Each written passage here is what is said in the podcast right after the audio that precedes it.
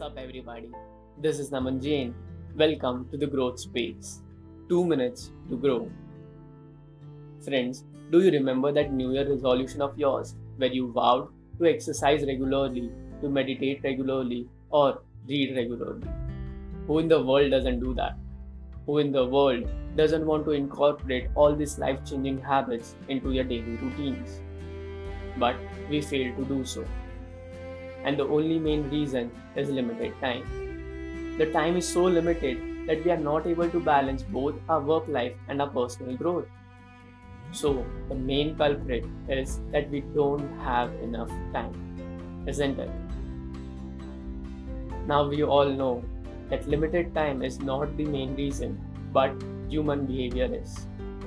We as humans are so addicted to being stressed, addicted to mind numbing distractions, and even wasting our time.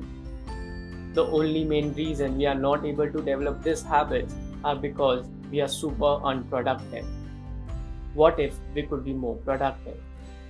How can we develop these habits and break through this behavioral pattern?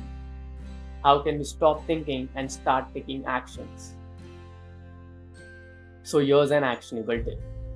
Take out your journals and write down three activities which you want to complete today write down them in a priority order and also mention the specifications for each activity. Like, I will spend 15 minutes of my day from 9 to 9:15 a.m. reading this chapter from this book sitting on this particular chair. So specify the time, place, and matter for each activity. David Allen, the author of world famous book Getting Things Done, says there seems something powerful about specificity that helps to getting things done. It not only makes you more productive but also changes the behavioral pattern. Moreover, cancelling out the task after its completion from your to do list serves as a source of motivation to drive you throughout the day. So, what are you waiting for? Try out this specificity priority list and let the magic happen. See you tomorrow.